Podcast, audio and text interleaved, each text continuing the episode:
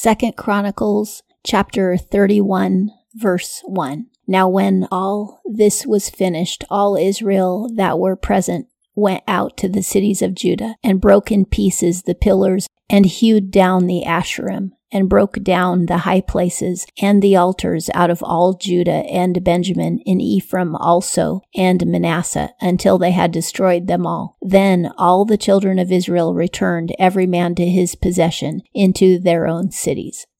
To his possession means back to his own property.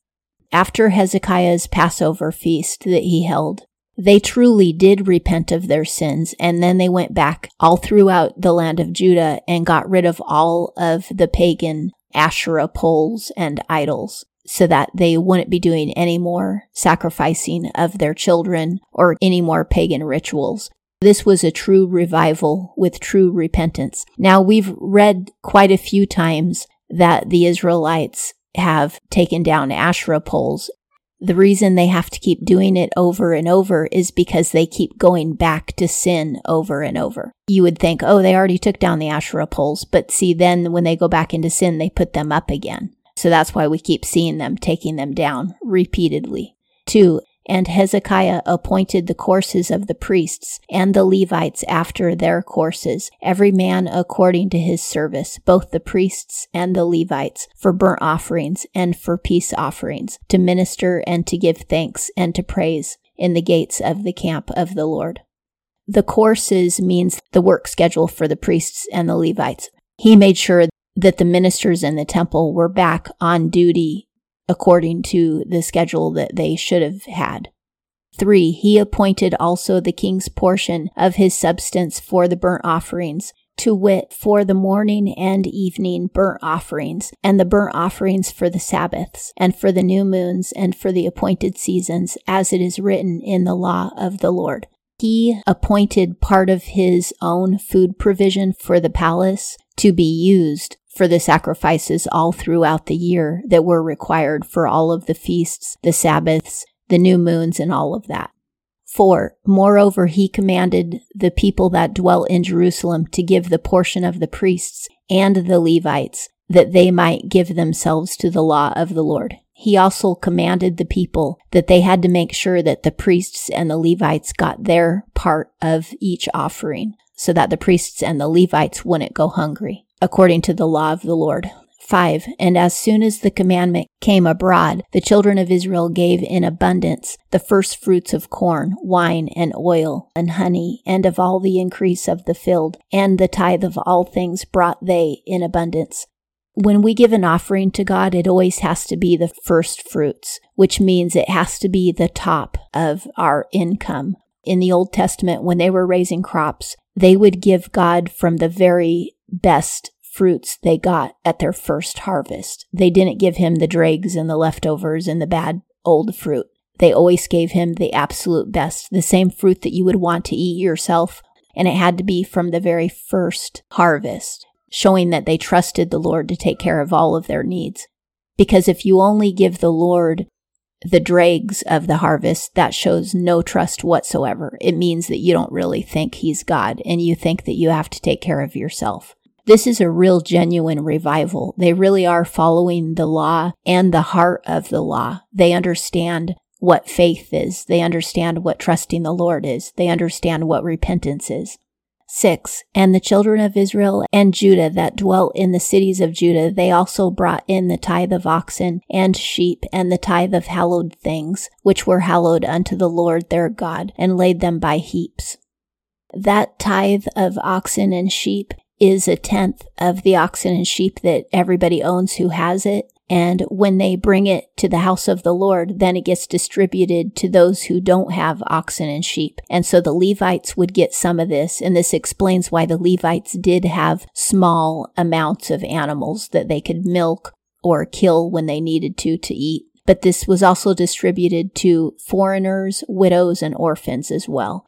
This shows you that when you tithe to the Lord, He expects that money to be distributed to the poor and the needy. Unfortunately, in churches today, they give little to nothing to the poor and the needy. They keep the lion's share of the tithe to build the building and pay the people who work in the building. It isn't a biblical way of using tithe money that we have today. And also, when the church does give to the poor and needy, they always give to those outside the church, usually, which also isn't biblical. Now, it's not a sin to help people who aren't Christians. It's really good, but we're actually commanded to help Christians who are poor. We're not commanded to help non Christians. And it's because Jesus said they'll know you by your love for each other. If you pretend that you love the world by helping them out, but you won't help your own Christian brother, it's hypocrisy and it's fake love. And the world sees that. They know that if you're willing to give them a handout, but you won't give your own Christian brother help when your Christian brother needs it, then they don't believe that you really care about them. They can see through our hypocrisy. And that's why helping Christians should be our first priority. And then when all the Christians in the church are taken care of, then we go help the world. Then we're not hypocrites. Seven, in the third month, they began to lay the foundation of the heaps and finished them in the seventh month, meaning it took four months out of the year for all of the people of Judah to bring in all of these tithes. 8. And when Hezekiah and the princes came and saw the heaps, they blessed the Lord and his people Israel.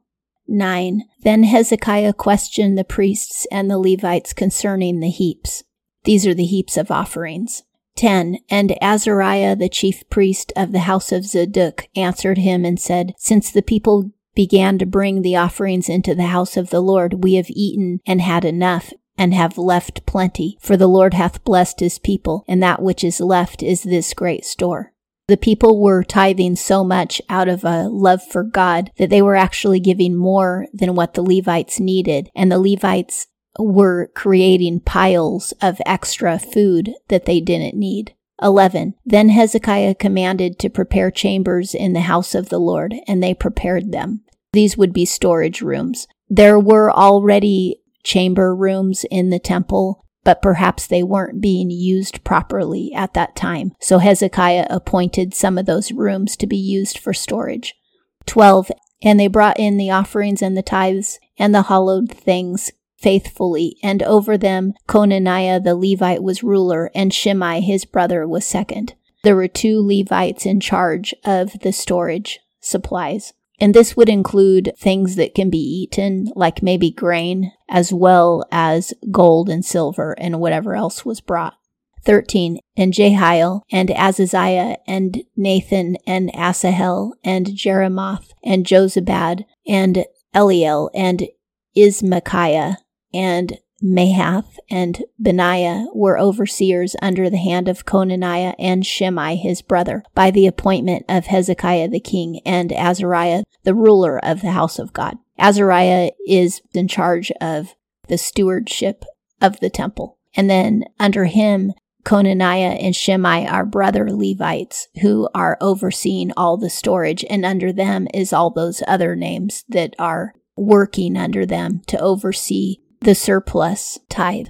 14. And Kore, the son of Imnah, the Levite, the porter at the east gate, was over the freewill offerings of God to distribute the offerings of the Lord and the most holy things. He received the free will offerings from people, which is when people just give out of a love for God. It's not part of a regular tithe or sacrifice, but it's extra that they want to give the Lord. He oversaw that and made sure that it got distributed to the Levites and the poor who needed it. 15. And under him were Eden and Miniamin, and Jeshua and Shemaiah and Amariah and Shecaniah in the cities of the priests in their office of trust to give to their brethren by courses, as well as to the great as to the small. Those men were in some of the Levite cities in Judah. The Levites were given certain cities within each tribe's territory. So in those cities, those men were in charge of distributing the tithe that went to the Levites. 16 besides them that were reckoned by genealogy of males from three years old and upward, even every one that entered into the house of the Lord for his daily portion, for their service in their charges according to their courses. They had to make sure that each family had enough food according to how many men were in their household from three years old and up. The infants and toddlers were probably nursing and or just getting enough food from whatever the household already owned like a goat 17 and them that were reckoned by genealogy of the priests by their fathers houses and the levites from 20 years old and upward in their charges by their courses. 18 even to give to them that were reckoned by genealogy of all their little ones, their wives and their sons and their daughters, through all the congregation, for in their office of trust they administered the sacred gifts. These gifts were sacred because they were given to the Lord, and then they were redistributed to the Levites and the poor who needed them. When you give to the Lord, your gift is sacred.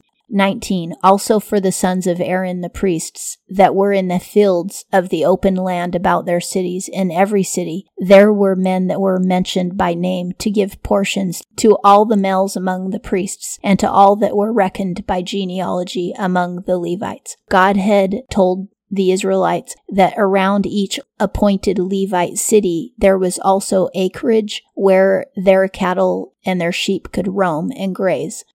So there were men out in this acreage watching over the cattle. Now the Levites didn't have a lot of cattle, but they did have some because they received cattle from the tithe. And there were men out watching over this cattle and they also got their portion that was due them of the food and supplies.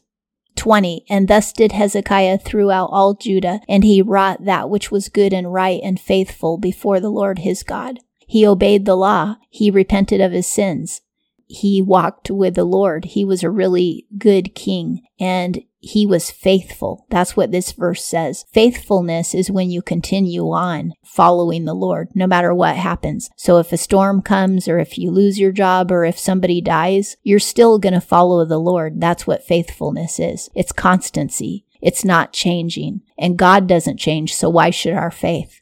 Our faith needs to remain as constant as He is. 21. And in every work that he began in the service of the house of God, and in the law, and in the commandments, to seek his God, he did it with all his heart, and prospered. He prospered financially and spiritually. Today, because we're in the new covenant, we are promised spiritual prosperity. We're not promised financial prosperity, but God can do both, and he will if it's according to his will and if it will grow his kingdom, he will prosper us financially as well. But if it will grow his kingdom for us to remain humble and not be rich, then that's what will happen. Whatever grows his kingdom, because his kingdom grows by souls, souls that come to the Lord. And if you can win a soul in a poor existence, then God will have you do it that way. And if you can win a soul having a little more money, then God will have you do it that way. But it's all about souls to him, not money.